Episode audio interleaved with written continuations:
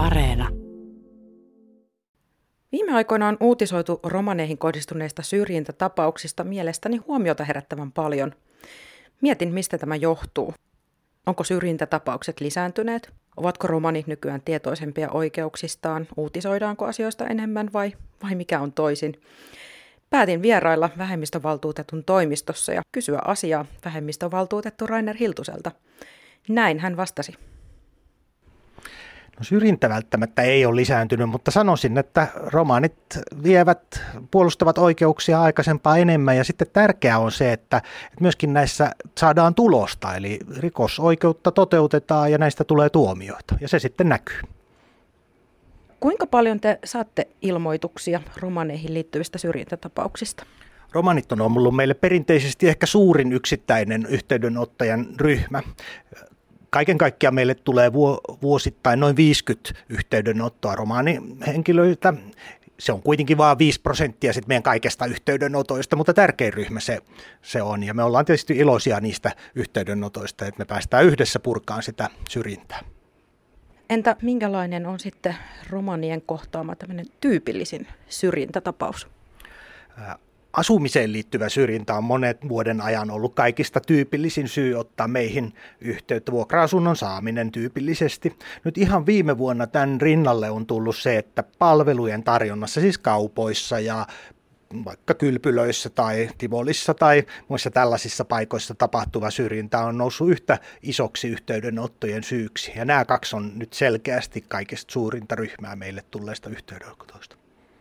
Eli nämä tämmöiset palvelun, palveluihin liittyvät syrjintätapaukset on siis noussut hmm. siihen nähden, mitä ne on aiemmin ollut? Ehdottomasti näin. Ja, ja tota, se on niin, että et, et niitä on aina, aina ollut, mutta niissä on myöskin pyritty joskus selittämään pois sitä syrjintää, ja ne ei ole aina menestyneet tuomioistuimissa, mutta nyt näyttää mun mielestä ihan selvästi siltä, että tuomioistuimet ja sitä ennen poliisi, ja syyttäjät on ottaneet nämä asiat vakavasti, että ei tuomioistuimeen niitä juttuja mene, jos ei poliisi niitä kunnolla tutki ja syyttäjä syytä.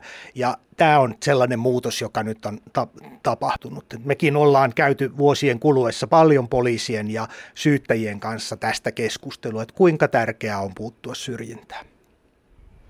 No kuinka tärkeää on puuttua syrjintään? Miksi näistä asioista on hyvä tehdä rikosilmoitus, kun tämmöiseen törmää? Se on niin iso periaatteellinen kysymys, että suomalaisetkin kyllä, niin kuin ainakin kun kysytään, että mikä on tärkeä arvo, niin ne sanoo, että se yhdenvertaisuus ja oikeudenmukainen kohtelu on tär- tärkeää. Mutta sitten meillä on näitä stereotypioita ja pitkään kulttuurissa olleita tällaisia niin kuin kansanryhmiin koskevia ennakkoluuloja, jotka sitten tarkoittaa, että no niin kuin jotenkin alitajunnassa sitten ihmiset ajattelee, että no ei kaikki kuitenkaan ole ihan sama-arvoisia ja toisia saa vähän huonommin, huonommin kohdella, mutta on tämä, on tämä muuttumassa. Maailmakin on muuttunut yhdenvertaiseksi, mutta paljon on vielä tehtävää ja korjattavaa. Entä mistä sitten tietää, milloin raja on ylitetty ja aihetta sen rikosilmoituksen tekemiselle on?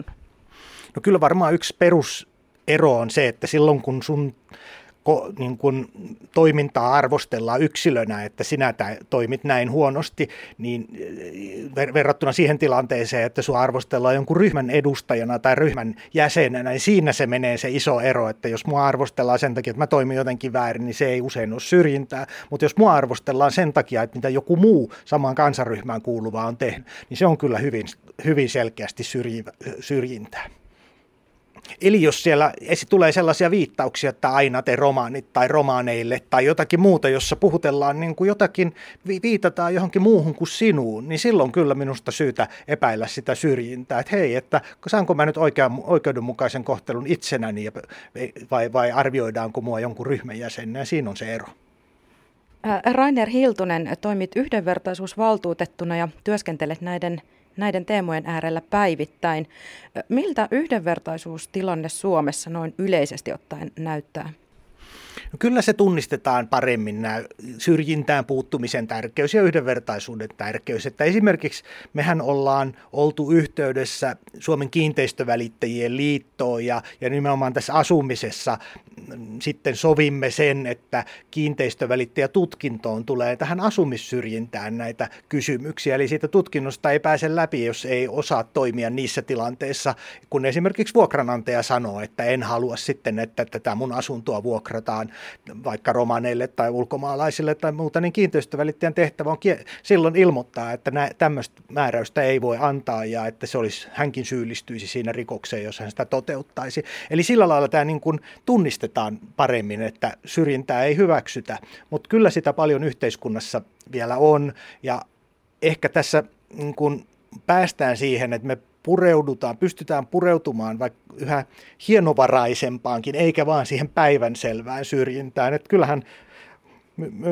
niin kuin esimerkiksi harjoittelupaikkoihin pääsy tai koulutukseen pääsy tai työpaikkoihin pääsy, niin se ei sitten usein ole niin selvää se syrjintä, mutta että sekin, siihenkin pitää päästä pureutumaan. Ja ehkä me Ehkä tämä painopiste on siirtymässä niin kuin siitä, siitä törkeästä ja avoimesta ja suorasta syrjinnästä sitten kohti sitä rakenteellisempaa ja rakenteisiin sidottua syrjintää onhan tämä meidän yhteiskunta koko ajan muuttunut monimuotoisemmaksi, että se että romanit sai pitkään edustaa sitä niin kuin ainoa näkyvää vähemmistöä ja, ja sillä lailla, mutta nythän meillä ulkomaalaistaustaisten, maahanmuuttajataustaisten määrä on lisääntynyt, meillä on erilaisia uskontoja, sitten vammaiset yhä enemmän osallistuu tähän yhteiskuntaan, seksuaalivähemmistöt on näkyvämpiä, että sillä lailla niin kuin Suomi on muuttunut monimuotoisemmaksi, mutta valitettavasti sitten se ei ole tarkoittanut sitä, että niitä aggressiivisia tai vihamielisiä, niin kuin kommentteja ja, ja, ja hyökkäyksiä, että ne olisi häipyneet olemasta, että niitä kyllä valitettavasti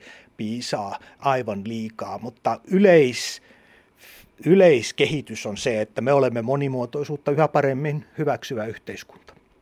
Uskon, että tässä yhteiskunnassa on paljon halua puolustaa romanien oikeuksia ja romanien parempaa asemaa, oli kyse sitten asumisesta tai terveydenhuollosta tai koulutuksesta. Me mielellään vastataan yhteydenottoihin täällä jatkossakin. Ja useinhan se on sellaista neuvontaa, että me vaikka neuvotaan, että tässä asiassa nyt olisi hyvä tehdä rikosilmoitus ja tarvittaessa me ollaan sitten vuosien kuluessa myöskin seurattu, että eteneekö ne rikosilmoitukset asianmukaisesti. Tai sitten jossain toisessa tilanteessa me ollaan ryhdytty keskustelemaan sen toisen osapuolen kanssa, että nyt tässä olisi, nyt on tässä menetelty virheellisesti, mutta ei ehkä ole oikein viedä tätä käräjäoikeuteen, mutta te voisitte pyytää anteeksi tai, ja, ja maksaa vaikka hyvitystä tästä asiasta. Että näitä mahdollisuuksia ja vaihtoehtoja on, on monenlaisia, mutta tärkeintä on, että jotain tehdään.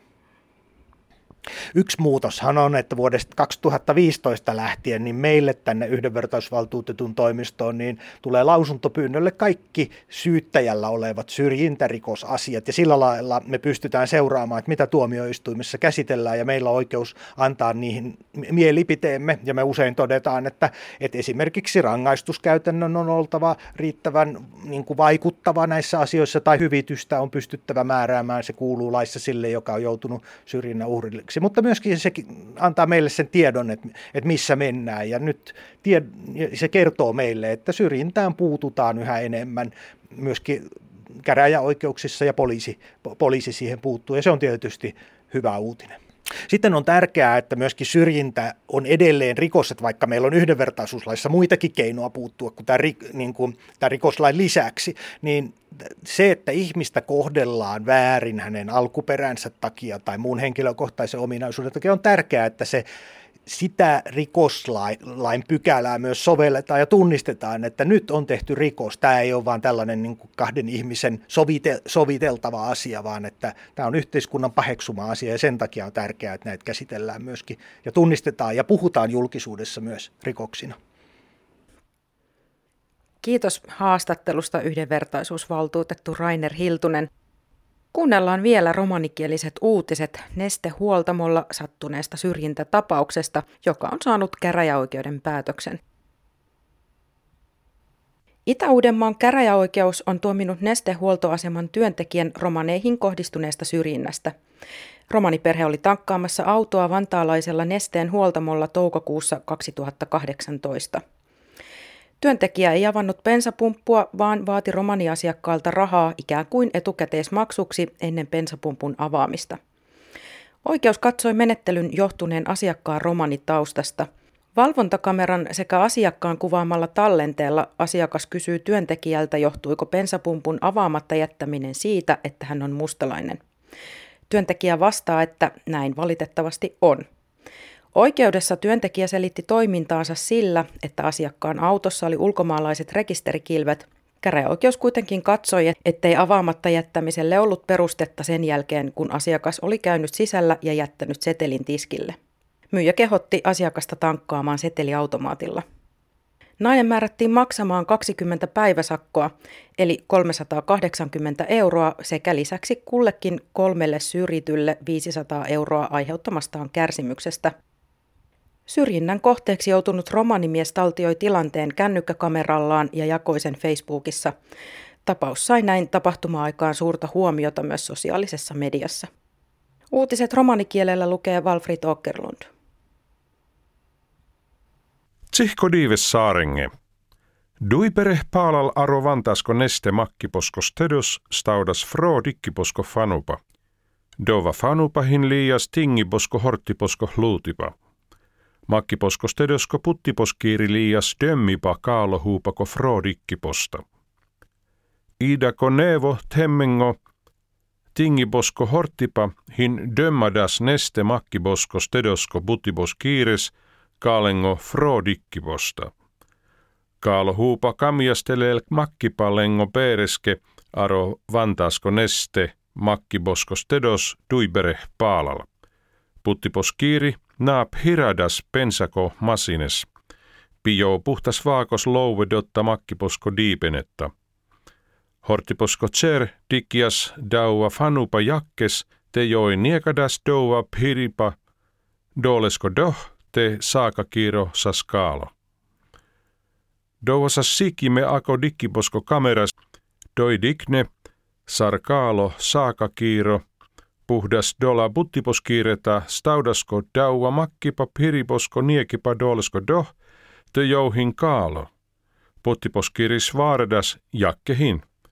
Aro horttiposko tser puttiposkiiri rakkadas – te joi certas jakkeske aro doi berosas auriakot hemmingo rekisteriakot janipi.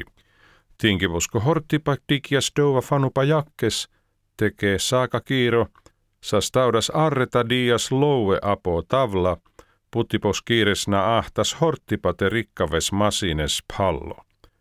Puttipos kiirisas pihadas saaka kiires presaves makkipa, aro louvesko automatika. Doa nourudas kokares presaves, trin hel ta ohtavarde eurosta panhel trin kommuneske, dotta frodikkiposta. Doa kaalengot jeenosas liias doa ilako fanupa arolesko pahibosko kameras, ta jou sikadas doa aro Facebook. Dotta fanuposta rakkade buut aro sosiaalikomedia. Saaralatso tumenge, ahen deuleha.